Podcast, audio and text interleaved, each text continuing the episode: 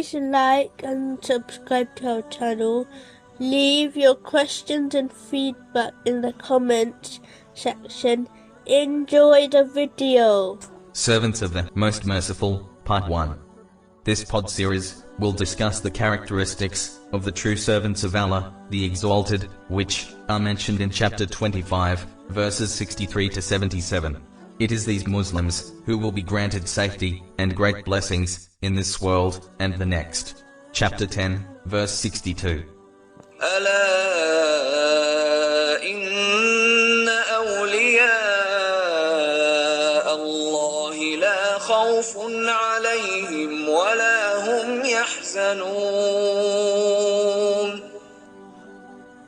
Unquestionably, for the allies of Allah, there will be no fear concerning them, nor will they grieve.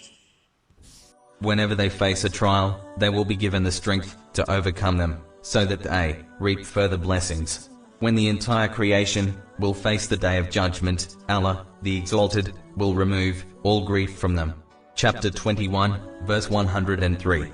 لا يحزنهم الفزع الأكبر وتتلقاهم الملائكة هذا يومكم الذي كنتم توعدون They will not be grieved by the greatest terror, and the angels will meet them saying, This is your day, which you have been promised.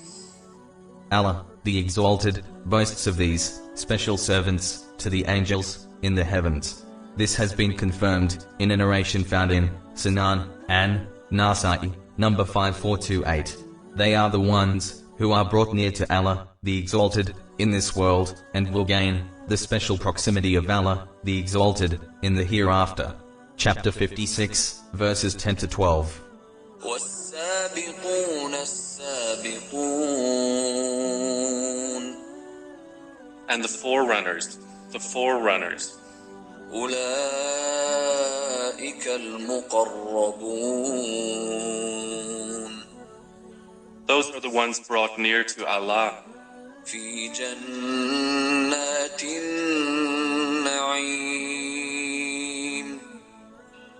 In the gardens of pleasure.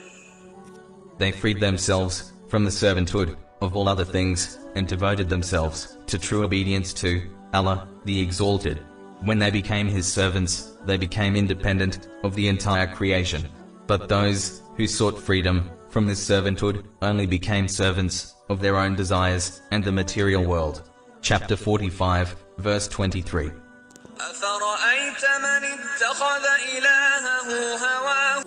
Have you seen he who has taken as his God his own desire? They have reached this rank by striving to emulate the Holy Prophet Muhammad, peace and blessings be upon him, and his blessed companions, may Allah be pleased with them all. But, it is important to note, this is not possible to achieve without knowledge.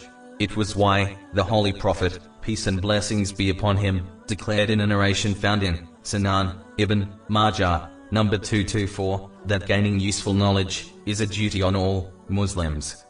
It must be the mission of all Muslims to emulate their good character so that they too can achieve success in this world and the next.